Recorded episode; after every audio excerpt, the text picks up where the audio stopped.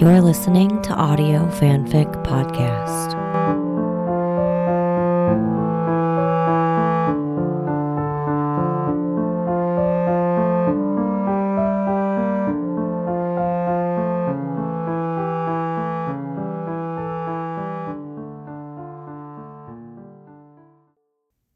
Monsters by Relia on AO3, Chapter 10. March 26th, 2021. It was raining the night Elliot Stabler came home. A slick and steady drizzle, cold, shining like ice on the ground. The glare of the spotlights the emergency crew had set up, the glare of the headlights from the police cruisers, the glare of the blue and red sirens spinning silently now. All that light twisted and bent in a rainbow of fractals and made the whole scene appear hazy, somehow, as if he were viewing it through the stained glass window of the Paris church he'd grown up in, and not his own two eyes. There was an unreal quality to the air, to his breaths, to the sound around him. He had slipped somehow from life to dreams, he thought. He had stumbled into a nightmare, and any moment he would wake. He would wake, and he would see that all was well, it would fade, surely. The scent of smoke and the sound of screams and the frozen glare of the lights would fade and be forgotten. He could not tolerate remembering. There were people everywhere watching him, watching him pace, his wolf by his side, the pair of them agitated, isolated, tainted somehow, cordoned off by themselves like grief was catching, and no one wanted to come too close. His hands were shaking, and so he stuffed them deep in his pockets and tucked his chin into his scarf. His voice was raw from screaming, and so he did not speak. Not that there was anyone to speak to, really. Not any more. After the explosion, he'd whispered to Kathy, screamed for help, barked orders at the unis and the EMTs, and pleaded for a grace that was not forthcoming. But no one had need of him now. The scene commander was handling things efficiently, and the medics were working, and the twisted shell of what had once been his rental car was dripping slowly, miserably, soaked through after the fire truck got done with it. A uni approached, warily, hands outstretched, her eyes skittish and wide, and he wondered, as he watched her draw near, if this was the first time she had seen such horror. He wondered if she'd go home and tell her husband about this, or if she'd keep it to herself. He wondered if this story, his story, would become one of hers. One of those stories she'd tell three drinks in at a party when someone inevitably asked her what the worst thing she'd ever seen on the job was. He wondered if his nightmare had become hers. And he wanted to take it back, somehow, but he carried so many other people's griefs within his own chest, it seemed hypocritical of him to make such a demand. Sir? The uni called softly. Sir, is there someone we can call for you? Elliot just stared at her. What the fuck kind of question was that? He didn't matter right now. Kathy mattered, fighting for her life while the medics tried to decide the safest way to move her, tried to stabilize her vitals, tried to stop the pain that made her scream in wretched misery. Why bother with him? And who the fuck could he call? Not the kids. Not right now. He didn't know anything, didn't even know what hospital Kathy would be taken to yet. When he spoke to them, he wanted to be calm and steady and in command, wanted to be able to lead them, to hold them all up, and his hands were shaking so badly he couldn't hold a cup of coffee right now. There were no friends left to him in this city. He'd turned his back on it, on them, a decade before sliced through every tie that bound him to this place with a knife forged of regret. And he could not ask for them now, when they had asked for him then, and he had not come. Captain Benson, Alina answered for him, and the uni startled and then shied away, made nervous by the great silver wolf. Alina didn't seem to mind. Out of the 1 6, we were going to see her tonight. She should be close. The uni nodded and stepped away, unlatching her radio from where it sat clipped to her shoulder. It was Elliot's turn to stare down at Alina, accusation and fear swirling together in his belly. You shouldn't have done that, he told her. Liv doesn't need to see this, he thought. Liv doesn't need me ruining her night, ruining her life, again. Liv was supposed to be on her way to a ceremony in her honor this evening, was supposed to be wearing a pretty dress, standing up on a stage amidst a roar of applause for all that she had accomplished. What was happening here? This was darkness, was sorrow, was a burden she didn't need to carry. A burden he couldn't ask her to carry, no matter how badly he wanted her with him. And Jesus, but he wanted her with him. Liv, who held him fast when he stood on the very edge of losing himself completely. Liv, the compass pointing him always back towards righteousness. Helping him find his way when the path was too dark to see. Liv, who was good, who had reached for him, whose touch he had shied away from. How much must she hate him, resent him for his abandonment? Or had she forgotten him completely? He did not want to see her now, did not want to see her angry with him or pitying him. Each alternative was more unthinkable than the last. It wasn't supposed to be like this. You need her, Alina said. The worst part was, he thought, that she was right. The fucking rain made driving in the city a misery, but Olivia was nearing her destination, and she felt only the faintest flutter of nerves. She had her speech all typed out on her phone, would go up to the podium and speak those words about what this job meant to her, about belonging to a cause greater than herself, giving praise to those who had walked this road with her and not retaining it all for herself. She would speak and she would drink, and she would go back home to Noah, and all would be well. Yeah, she hated giving speeches, but she had to do it enough times over the years to learn how to manage herself. She'd be fine. The radio in her car crackled to life and she tensed, hands tightening on the wheel. Whatever it was, whatever had her brother officers calling out into the night, likely it was nothing to do with her. But the radio was always on, just in case. 1013, a woman's voice said, and then she gave her location, and Olivia's heart sank. 1013 meant officer in need of assistance. 1013 meant any cop who heard it would answer, no matter what they'd been doing at the time the call came through. 1013 meant drop everything and come. And the woman speaking on the radio was only a few blocks away from Olivia. She flicked her blinker on and smoothly changed lanes, her plans for the evening already thrown off course. Shit, she thought. Finn is going to be pissed if I'm late. Captain Benson, Manhattan SVU, she said into the radio as she went.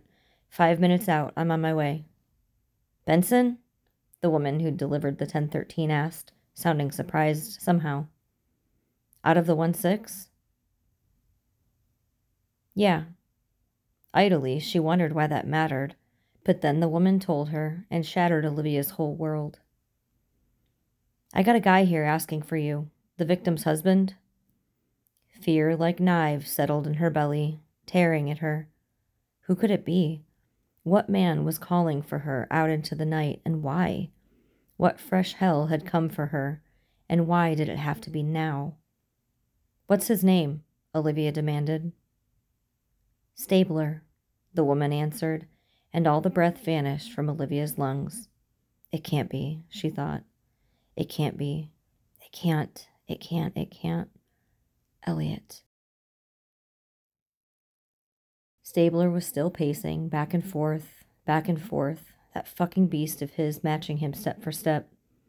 The medics had finally gotten his wife on a stretcher, but there were too many people gathered around for him to get close to her, and he'd heeded them when they told him to stand back, even though Mariella could see he really didn't want to. Not that she could blame him for that. Shit, if it had been her husband, blown up right in front of her eyes, she'd want to be right there with him every second, and every inch of distance would feel like heartbreak. Stabler had been in pieces when help finally arrived, but he seemed to have pulled himself together. Apparently, he was a cop, too. Maybe his training had kicked in, was helping him now when he needed it most. There was a lot for Mariella to do. She was just waiting, like everybody was waiting, for the medics to clear out, for the crime scene techs to come in, waiting for orders to canvass, to do something besides babysit this guy and block the flow of traffic from the accident site. As soon as the Vic was loaded into the ambulance and her husband was shuffled off, this thing would kick into gear, and she was itching for something to do. Waiting gave her too much time to think, and she didn't like the thoughts that came for her. On the other side of the crime scene tape, a fucking tank of a black SUV came pulling up, a red light flashing on the dash. The driver's side door opened, and a woman emerged, wearing a long dark coat that fell to mid calf, the skirt of a dress swirling underneath it, an expensive pair of heels splashing thoughtlessly into a puddle. There was a smooth, powerful quality to the way the stranger moved, as if, despite her clothes, she was comfortable here, on the edge of disaster, where no one should be comfortable at all. Mariella watched as the woman turned, still holding her door open, and then a vast black shadow, so big it made Mariella gasp, leapt easily out of the car. It must have been the stranger's demon, but the night was too dark and the beast too black for Mariella to make out whatever it was. All she could see was that the thing was huge, and that frightened her just a little. Stabler's wolf had been shock enough, fierce and silver, with those haunting golden eyes, her size a warning all by itself. What did it mean, Mariella wondered, that she should see two impossibly big demons on the same night? Two creatures walking out of legends and into the drizzling rain seemed to her to be a bad omen. The woman approached the crime scene tape and slid under it with practiced ease. Straightened up with her shield in her hand, raised high above her head. Captain Benson, SVU, she called, catching Mariella's eye, looking for information. Holy shit. This was the woman Stabler's wolf had asked for the woman who had come when he called for her, the person he wanted with him so damn badly his demon had spoken her name aloud to a stranger. As Benson stepped into a beam from the spotlight, Mariella got her first good look at the woman's demon, and a chill lanced down her spine. It was another wolf. Bigger, more fearsome than Stabler's, this beast was huge, and black as the night around him, though the yellow glare of the spotlight revealed his muzzle was shot through with gray. He moved slowly, steadily, silently. A predator at ease in any environment, but ready, always, for a fight. A wolf. Same as Stabler's. The medics didn't give her the time of day, and Kathy wasn't making a sound, wasn't even moving as they loaded her into the ambulance. A feeling like futility settled into Olivia's bones. Everywhere she went, her voice was heated, her commands obeyed, the sight of her face and her captain's shield opening every door. But here she was blocked out, cast aside, irrelevant. Irrelevant, as she always was when it came to Elliot and Kathy. An afterthought, meant to be kept out of sight, watching them from a distance, her own connection to Elliot made meaningless by his devotion to his wife. Elliot, Jesus. It had been so long, too long. The time had changed her. When she thought now of the girl she'd been then, the woman she had been before, when she thought of charging reckless and bold through the night with her gun in her hand and Elliot and the wolves beside her, the visions she conjured were of a stranger. That girl had been bold and safe with Elliot by her side, fearless for what should she fear, with two wolves to protect her and a man whose heart beat in tandem with her own? She knew the taste of fear now, as she had not known it then, and in the knowing, she had been irreversibly changed. There had been moments, so many moments, too many moments, when she had wished for him, prayed for him, longed for him, and he had not come. A heart could only weather so many disappointments before it became hardened, and her own had calcified in her chest, made pristine white and hard as a rock.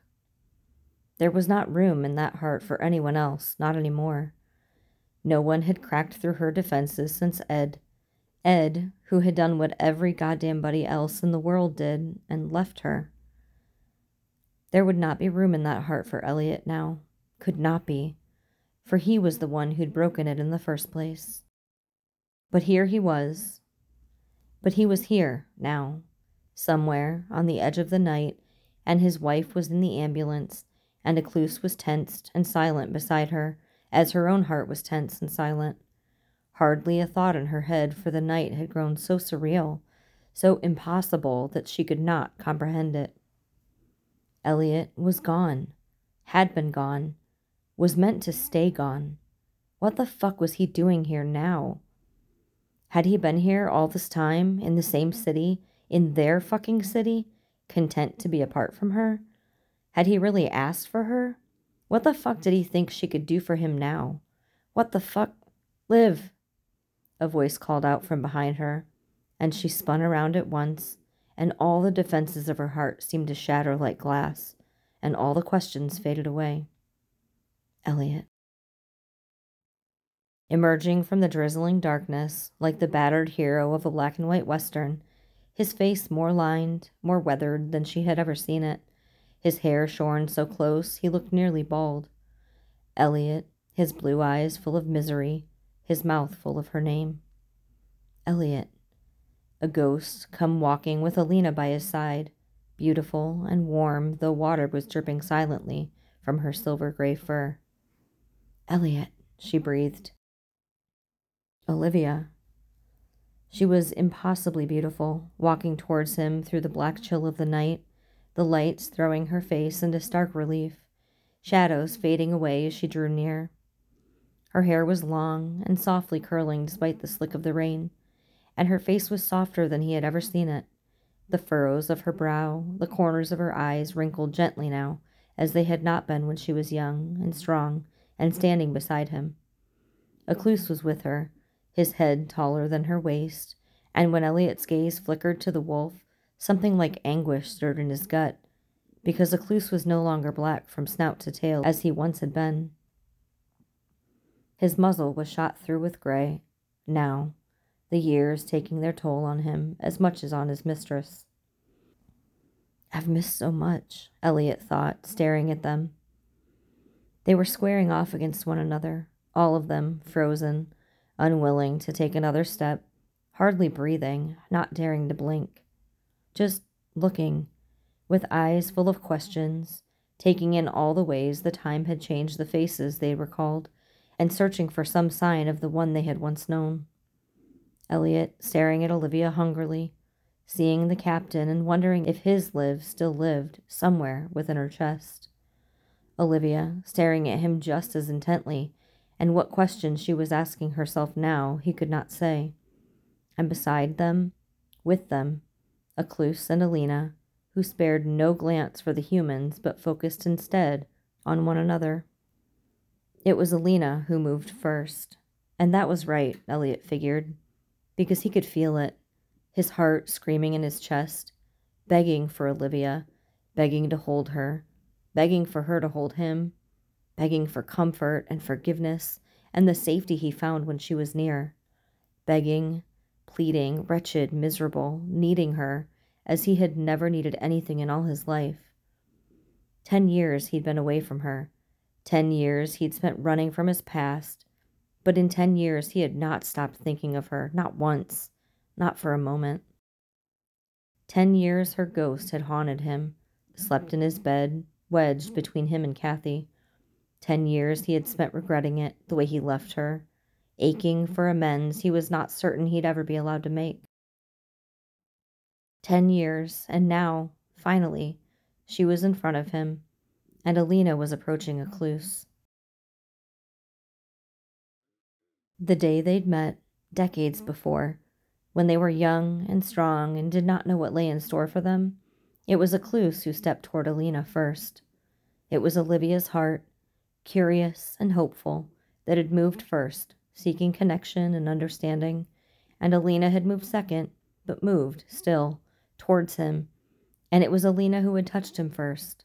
Ecluse had entreated, and Alina had responded, and Elliot and Olivia's whole lives had changed in an instant.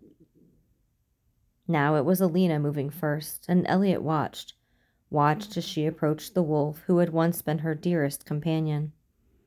Elliot watched and thought of all the times he had seen the pair of them resting on top of one another, a pile of fur, black and silver intermixed, their eyes closed, their breaths content. Peace. That was what he thought when he thought of the two of them together. A peace he had not found since he'd walked away from Olivia a decade before a peace he was desperate for now. Slowly, Alina continued her approach, but when the distance between the two wolves lessened to no more than a foot, Ecluse did something he had not ever done before. Not with Alina, not with Elliot, not with anyone that Elliot could recall.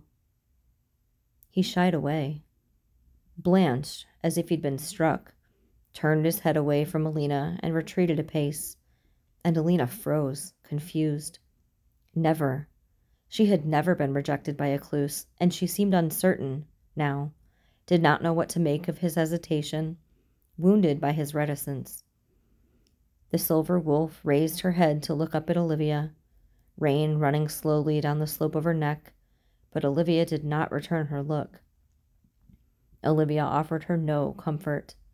Instead, Olivia reached out and placed her hand on Ecluse's head and looked steadily at Elliot, affirming her wolf's decision not to accept Alina's plea for closeness. Her dark eyes shuddered, and her heart hidden from them. What is this? Elliot wondered, looking at her. What did it mean? That Ecluse should withdraw? That Olivia should keep her distance now, where there had been no such gulf between them before? You did this, he thought, looking at her, remote and unreachable, resplendent in her power, strong in her isolation. There was no anger in her, but neither was there shelter. Her heart was closed to him now, and he couldn't blame her for that, not really, because he was the one who'd slammed the door. There's room for one more in the ambulance, a medic called out from behind them. Go with her, Olivia said, I'll speak to the scene commander, and I'll meet you there. She was right, was with his wife. He had made that decision long before, whatever else his heart longed for, and he could not forget it now.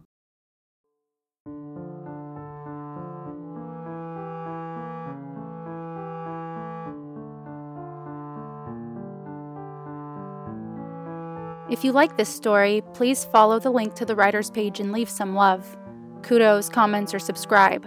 They'll love hearing from you. Then you can head over to our Patreon page and contribute to Audio Fanfic Podcast.